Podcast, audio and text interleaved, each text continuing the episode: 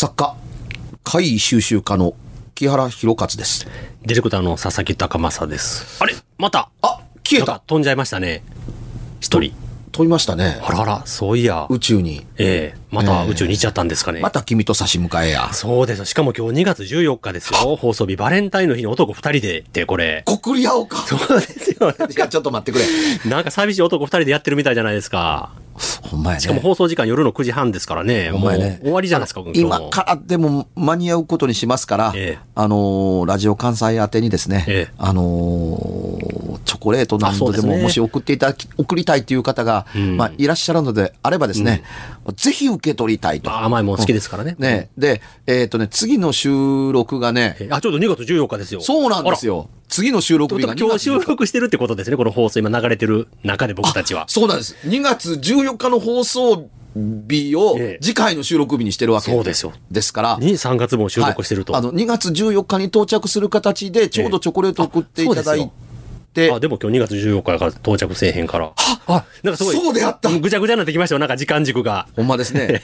えー、じゃあね、放送日は2月14日ですけれども、はいえあの、次の収録が2月14日なので、あの、2月14日必着でですね、ええあの、バレンタインデーの、あの、贈り物、そういう番組じゃないねん、ここは。なんかもう、タイムスリップせなあかんような。いや、本当ですね。で、2月14日に放送してますけれども、ええ収録している本日は1月の17日。そうです先週、先々週とも、あのーお話ししていますが、はいえー今からえー29年前、はいえー阪神淡路大震災があった日に、その神戸の、はいえーラジオ関西で収録しています。そうですっていうふうに、あのー関西人には忘れられないそうですね。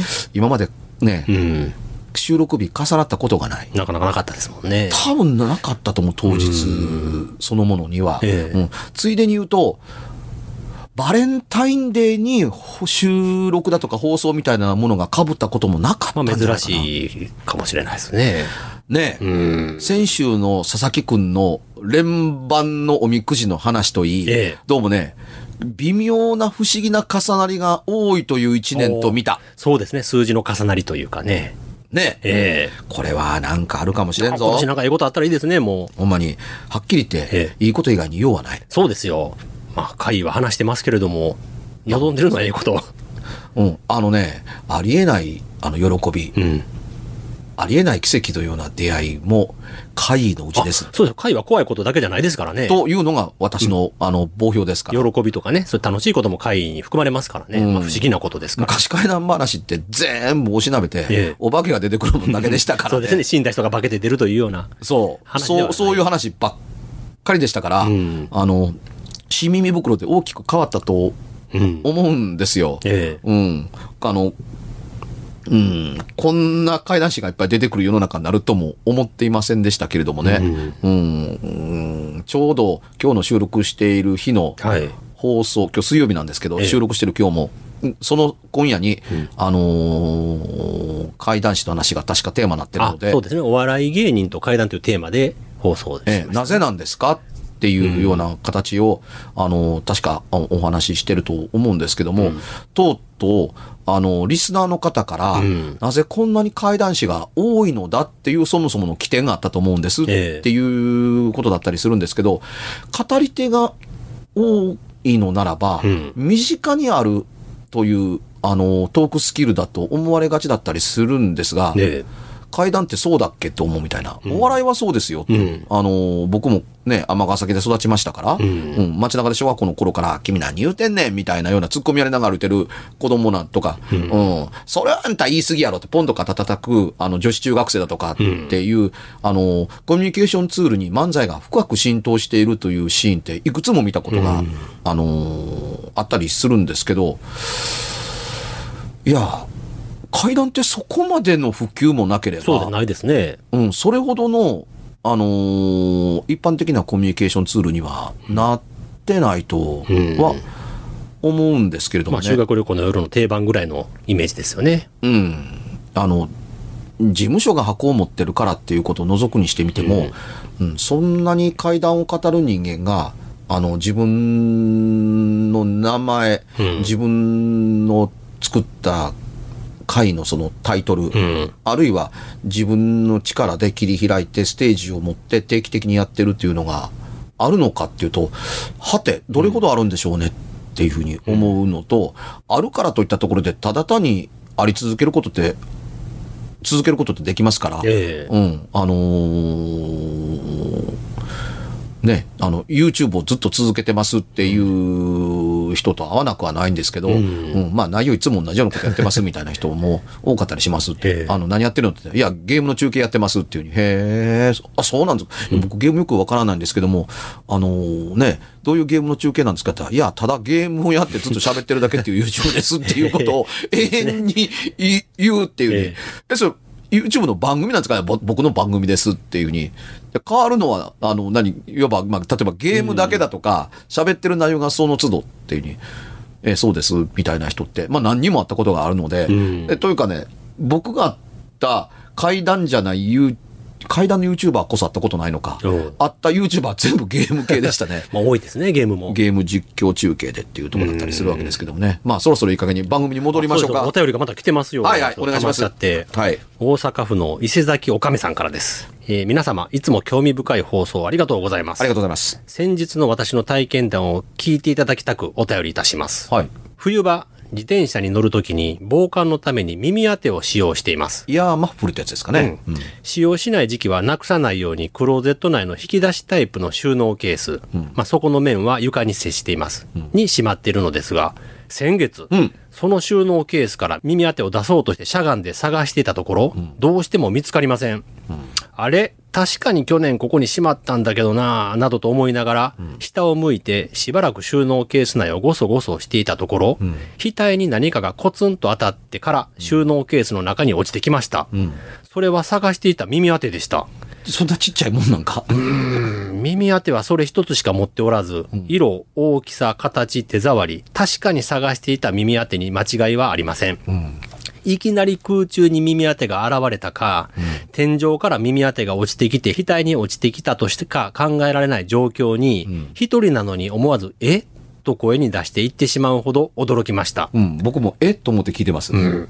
収納ケースより上の場所に耳当てを置いていたんじゃないのか？と思われるかもしれませんが、絶対に収納ケースに入れた覚えがありますし、そのクローゼットの上の段には布団を置いており、他に何も物を置くことができません。うん本当に訳がわかりませんが、とにもかくにも耳当てが見つかってよかったということにしておきます。めでたし、めでたしと。確か以前の放送で、ホテルに宿泊されていた方が、どうしても部屋の鍵が見つからず、フロントに相談に行ったところ、この鍵が天井から落ちき落ちてきたんですけれど、と、その方の、ちょうど真下の部屋の宿泊客が、行方不明の鍵を持ってきたっていうお話をされていたのを思い出しました。え沖縄に行ったプロレスラーさんの話あそうですね。はい。で、物が物をすり抜けたり、また物が急に現れたりというのは手品ではよく見ますが、確かに。実際にはままある現象なのでしょうか？あ、そうきますか？木原さんのご意見や似たようなお話がありましたらお聞かせいただけると幸いですといただきました。ねえ、もう似たような話は、あの、実にご本人の方がやってくれたのでっていうところだったりしますけど、ね。まず埋めとかなければならないところの一個に、えねえ、あのー驚きの一個があって、はい。僕だけ驚いてるのかな、うん、クローゼットの上に布団を置いている。これはすごいな。布団を蹴んのかっていう話で、ええ。まあ、そこっていうツッコミが遠くから聞こえてきたような気がするんです。それは置いといて、あのー話の中の質感から言うと、え開いたっていうサイズだと思うんです。その額に当たった時のそのイヤーマッフルの印象。まあ、このヘッドホンみたいな感じなんでしょうね。ええそうです結構大きいね。全くその、その通りで。てですすから、うんカツンと当たって。ええ。あの絵の部分が当たった頭ー、おそらくですけど、うんあの、材質の U の字型の頭をまたいでる部分はプラスチック系で、まあ、ふわふわした、ボワボワしたものが、あの、耳の、耳当ての周りについているというものなんでしょうね。そうですね。でと、えー、これがね、え探してる真っ最中に上から落ちてくると、人はここにね、えうん。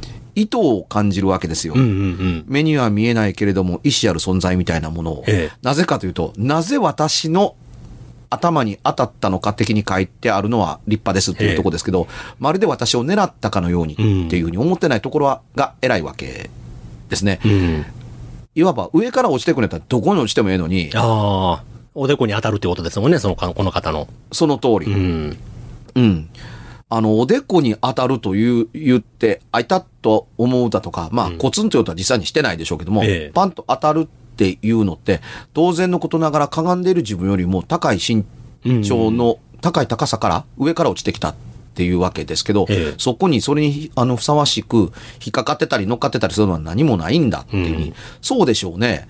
あの、座ってはてなと思っているクローゼットの前に座ってるとするならば、うん。ずれて落ちてくる形で出っ張ってくるようなものは上にはないと思うんそうですよね。ですよ。うんそれはなんかクローゼットの上にしっかりと乗ってなさいって押し込むものだったりするからですね。うんで上の歌には布団しか置いてなかったってね、書いてますし。うん。で、布団の上に、あのーイヤーマッフルの可能性がなかったりするのは、冬になれば使うものという形の期間限定であろうとなかろうと、ええ使う頻度がはっきりしているものは、おおよそ覗いたり触ったり、あのー手が届かなかったりするようなところには置きません。うん。うん。で、あのーいらないんだから夏場はしまっておくという、汚れたりしても困るしっていうところだから、引き出しの中に、あの、しまっておくことも、なるほど分かれる話だったりするうわけですから、うんまあ、さらっと軽く書いてるんですけど、起こっていることは大変大きな回だと僕は思います。そうですね。すごい不思議ですね、これ。まあ、ありえへんことでしょうね、普通。うん。それもね、あの、まずはなくなるところから始まってって、うんおう探しているのかねっていうタイミングも押し量った上で、うんではというので、あの、わざわざ当てて落としてくれるみたいな、うんパタって音がして振り返ってあってもいいんですよ。まあそうですね。直接そのね、ポンと目の前に落ちてきてもいいわけですし、ね。なぜ頭に当たんのかという。それは多分狙ったからでしょっていう、うんつまり、目には見えないけども、意志があるかのように思うわけで、狙ったんでしょって思えるというところだったりするから、うんより解度は高いそうですね。ですよね。あのーこれ、この体験に対して、ええあのー以前聞いたおお話で、上の部屋から鍵がすり抜けたっていう話がありましたよねっていうのは、おっしゃる通り、うん確かにその通りなんですよ。しかし、あのー厳密に考えてみましょううん。というのは、あの、この鍵の話ね、えうん。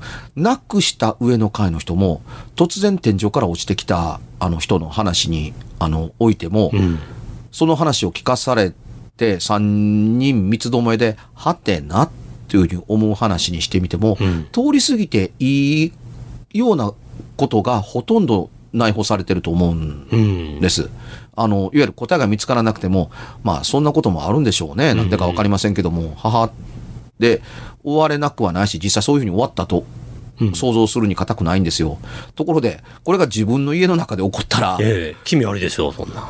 そう、ええ目には見えないけども、意思ある存在がホテルにもおるんかっていうね、まあまあ、このホテルまた泊まったら面白いかなと思ったり、泊まらんかったりという考え方できるかもわからないですが、うんそんなものがいるとするならば、うちにおんのかいなっていうような話元はことって、話はまた別だったりします。うん。うん、しかし、何を好き好んでイヤーマッフルをそんなことせなあかんのかっていうようなことを除くにしてみても、ええつくづく思うんですよ。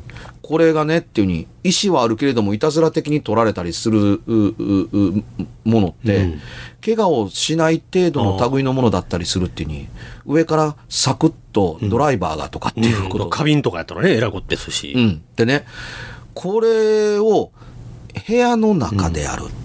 あの、イヤーマッフルであるっていう形でうん考えると、あの、この方が言うように、そんな前例があるんですかっうん。ていうふうに思われますよね。ええ。実際書いて、書いて、書いておられるわけですから。ね。上から文字が追ってくるという探してるものが。で、これをもうちょっと、あの、講義に捉えると、はい。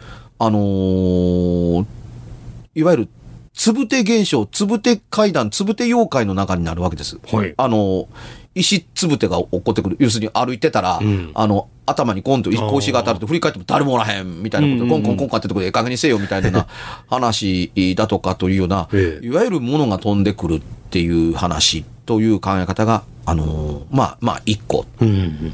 うん、で、えーもう一個が、この番組で言うのもいかがなものなのっていうことを込みで言うんですけれども、うん物体を引き寄せる超能力のことをアポーツと言います。アポできる人間が、まあ、アポーターっていうことだったりするんですけれども、ええですけど、あのーなくしたものを引き寄せたものが、うん。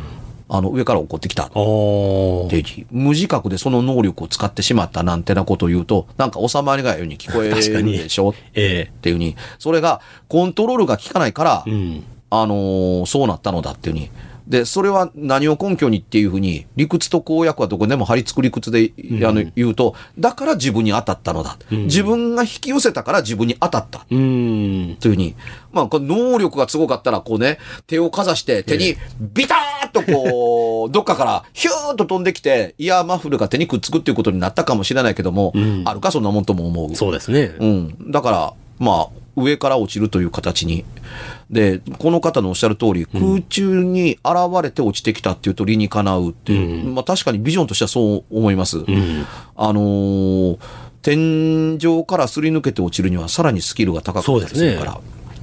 さて、あのーじゃあ似たような話があるのかっていうので、極端な例を、あのー言っときますね。はい。あの、女の子、女性で、うん。うん、女の子がね、女の子がねっていうのもなんですけど、女の子同士で仲良しだからええ、友達の家に泊まりに、お泊まりに込みで遊びに行ったんですよ。はい。友達ん家に。友達ん家の部屋は、あの、2階にあるんです。うん。で、下で、あの、では、あの、台所で、うんあの、お母さんが、あの、夕食の支度を、あの、していた。えで、あの、う上、上で、ベッドの上がどっちかに乗ってたんかな、とともかく友達の部屋で、あのーなんかたわいもない会話かなんかして、ええ。遊ぶかなんかしてたんですよ。で、ふっと目の前が暗くなったかと思うと、ええ。体がくの字型に曲がるかのような感じね、お尻を下に。ええ。ああの、くの字型に曲がるようにして、ドワーンとこうやって、あいったーって目開けたら、え下の台所でお母さんが目丸くして、え、どうしたの？って、で、上で友達が急にいなくなったから。私、あの、2階の床からすり抜けて、1階の天井もすり抜けて、ええ。あの、下の床にドーンと2階から落下したことがあるんです。という 体験が、あのータレントの松島初音さんの体験です。はあ。不思議ですね、それも。これはブッダじゃないから余計リアリティあります。そうですね。んお母さんが下で見てて、えダーン！えっ？って言ったら、何してんの初音ちゃん？いたたたたたたたみたいなのと、ええ。あの、自分の部屋から突然消えてなくなった、え、初音ちゃん？初音ちゃん？みたいな風に上で騒いでいる、あの、友達っていうのの板挟みに会うっていうふうに。で、説明ができ、説明ができひんわね、そりゃ。そうですよね。ということがあったと本人に聞いて、初音階段に入れたかなー。角川から出てるっていうことだったりするんですけども、ん。うん、あの、こういう、ありえへんようなことというのをてんこ盛りで体験する彼女だったりするので、うん、で、その話の中身の内容ををいくら聞いても、話としての矛盾がないんですよ。うんおかしなことだらけだったりはするのは分かってるんですけれども、あのーどこの誰でどんな家でどうのこうのっていうのをそろそろ出てくるんですよ。えうん、止まることがないって。いわゆるば、あのーナチュラルにして見たまんまのことを言うわけ。ですね。ね、おかしいでしょってケラケラ笑ってるんですけども、笑えるのかこの話っていうふうに。そんなことがあったりするっていうとこですけど、えこれは事例が一個しかないのでその人間がそのものが抜けるっていうのって、ええあの、一個しかない上に、人から聞いたのではなくて、本人がやらかしたことを聞いているのでっていうところだったりするんですが、ひょっとしてこの放送を聞いている中にえは、うんずっとなかったことにしてたけれども、ありましたっていうのって、ないとは、あのーまあ、言えない。そうですね。で、あのー扉一枚がどうやら通り抜けられないという話もあるんですけども、ええ扉や壁などというものを軽々とすり抜けるというものもあったりするんです。あの、すごくわかりやすい例で言うと、ええあの、例の横澤さんの稽古場の壁や天井から出てくる手、うん。壁や天井の境界線にちゃんと区切られて、うん。手首出てくるわけ。あそうですね。空中に浮いてたっておかしくないんですよ。うんというところだけれども。わざわざ壁から出てきてるというのは。壁、壁、壁が出てき、出てくるんですよ。うん。壁に引っ込んでいくんですよ。うんこの境界面ということに何かが意味のあるのかもしれないと思うんですけども、うん壁や天井の何が境界としての機能を果たしているのかというのはよくわからないんですすね何もないところが出てくるんだったら、うん手首が空中に浮いててもいいんですよ。そうですね、別に。そうですよね。うんで、この部屋の中にいるのだというのであるならばこそ、教会の中が部屋ですけど、うん。そんなに壁から出へんかったらいかんほどの教会としての機能があるの？ただの壁にって言ったらあるように思えない。うん。手の方に理由があるんでしょう、多分。うん。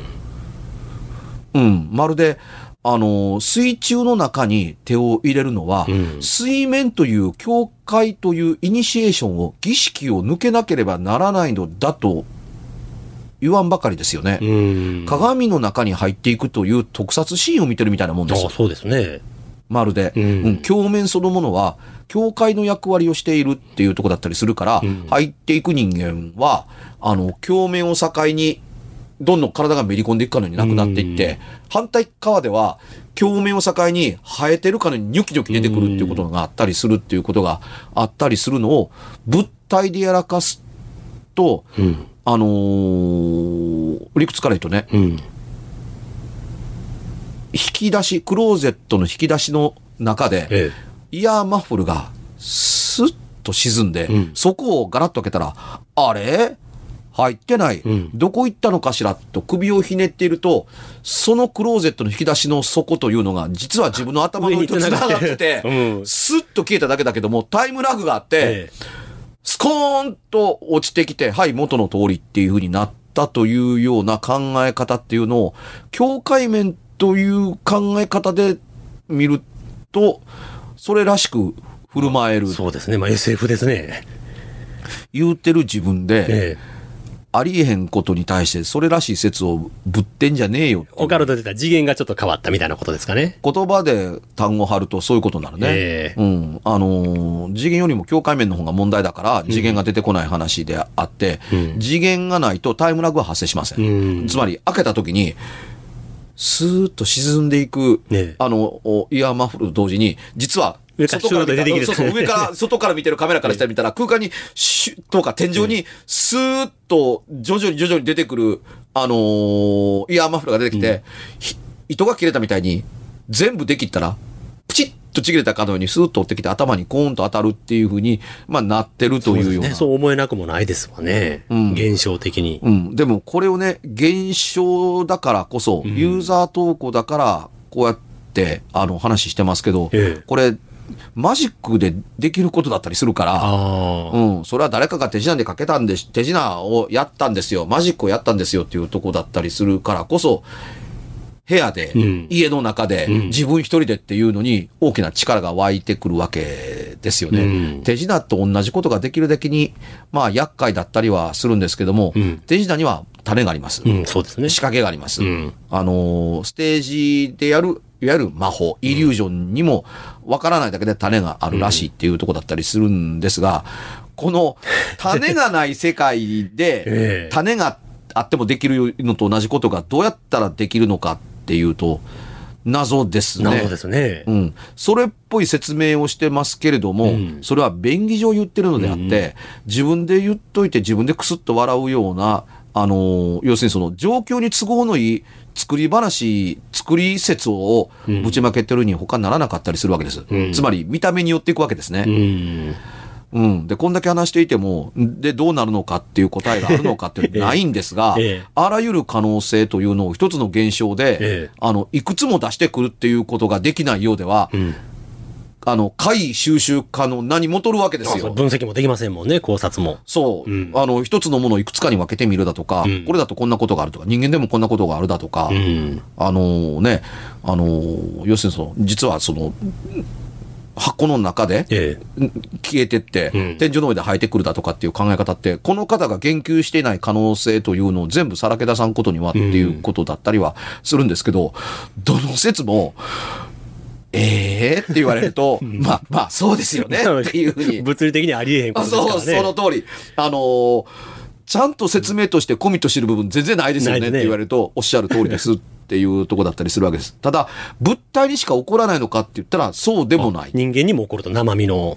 うん。それに、この世のものでもないものも、うん。壁から出たり入ったりするのをカメラで捉えたり肉眼で見てたりするわけですけども、ん。役に立っているのって壁という境界面。うん。で、イヤーマフルをここに片付けてたんだっていう意思がはっきりしてば、すればするほど、ん。置いてあった箱の底という境界面うん。というのと、上見上げて存在するのは天井しかないんだったら、天井という境界面をすり抜けて落っこってきたっていう。で、天井の上は何やねんって言ったら、普段なら2階ですけど、うんこの場合は、いや、クローゼットの引き出しの底と天井が、うん。いわゆるあの、船板一枚、地獄と天国みたいに、上は人が住んでます。下は、あのーね、えー火炎地獄なに、それは風呂やがな、みたいなことって、起こり得るのかっていうことよりも、やっぱり現象に寄り添って、あのー、辻褄を合わせてるだけに過ぎないですよね。したがって、あれ、あのー一応、これから起こり得るので、ええ起こった途端に、すぐに連絡くださいみたいな。うん木原さん、そんなのね、1000万分の1の確率でしか起こらないありえない数字ですよ。と言うんだったら、んじゃあ、東京都で毎日一人はそんな目にやってるんだ。おーそういうことになりますね。うん。1400万分の1でも東京都で毎日一人誰かが出会ってるっていう確率になったりするから、限りなくゼロに等しあの等しい数字を並べられても、ん。都民の数で対抗するなら、誰か一人毎日一回そんなものに会っているっていうことだったりするわけなので、うん。当然この番組は、あのー1000万人聞いてるとはかけらも思いませんが、え。こんな番組を好んで聞いてる人の、さらなる10年、20年遡った記憶の中に、うんこれに近しいことがあったかもわからないというところで、うん確率の数字の中をを時間で埋めていただけると、そういえばこんなことがあったなっていうのって。あるかもわからない。そうですね。うん。お前真面目に言ってるか、ほんまに。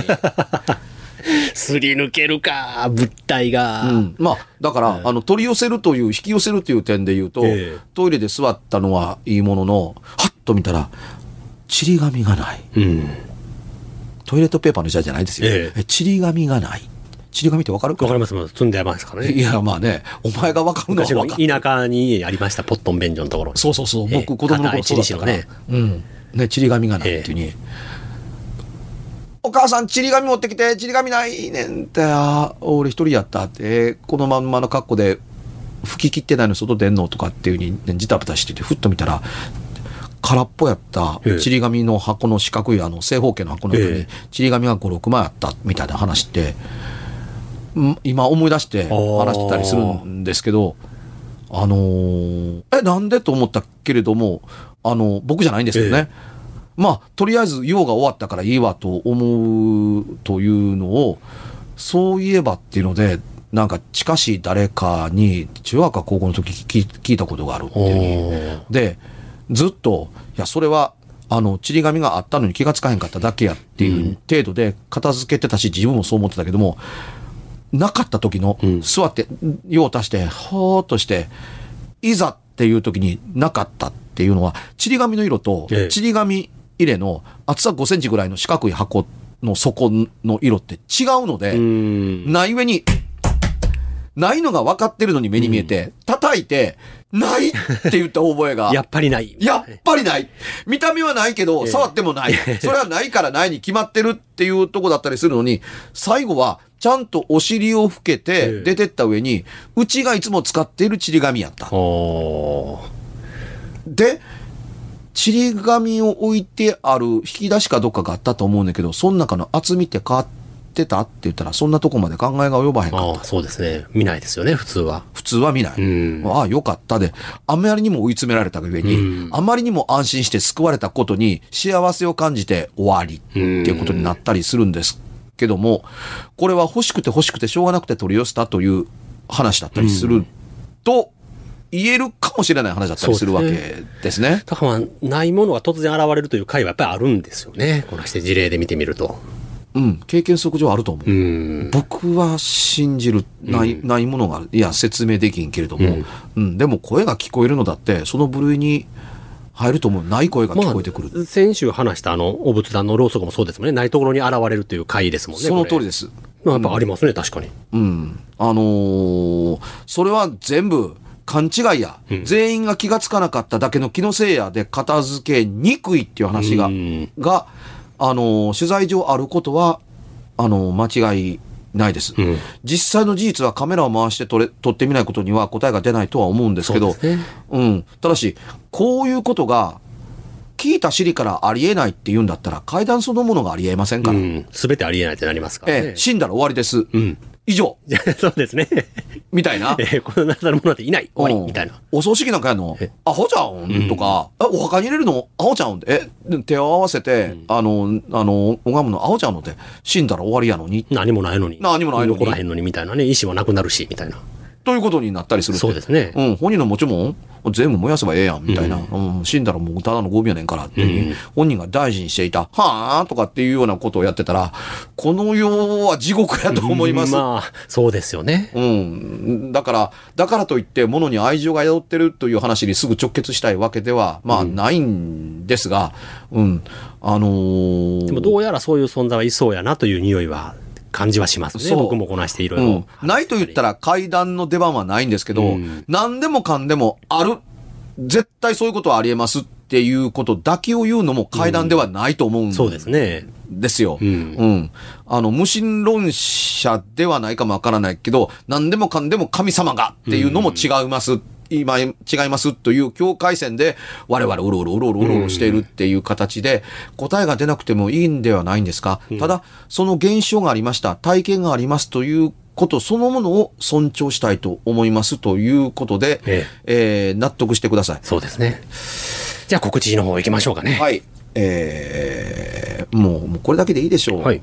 2月の14日にね、今日放送してますけど、ええ。バレンタインデー間に合うんで、えーいえ、というのは置いといて、えー2月のげ最終金曜日の22時からニコニコ生放送、有料ですけれども途中から、えー、九段ちゃん暗殺計画、カッコ仮で、えー頑張って会を、あのー映像とともに、えーお送りしてますので、ご興味のある方はぜひご覧になってください。1週間だけ視聴ができて、あとは消しちゃうという、あの、アーカイブ化を狙わないという配信番組です。で、佐々木はですね、古本4つ目やっております。インスタグラムで検索してみてください。番組では別冊怪談ラジオを販売しております。ちょっと普通の地上波のラジオでは放送できない僕の体験を、あの、語っています。詳しくは、ラジオ関西の怪談ラジオのホームページをご覧になって、ぜひともお買い求めいただければと思います。メールの宛先は、階段アットマーク jocr.jp k-a-i-d-a-n アットマーク jocr.jp ぜひ、本物の怖い話を私に教えてください。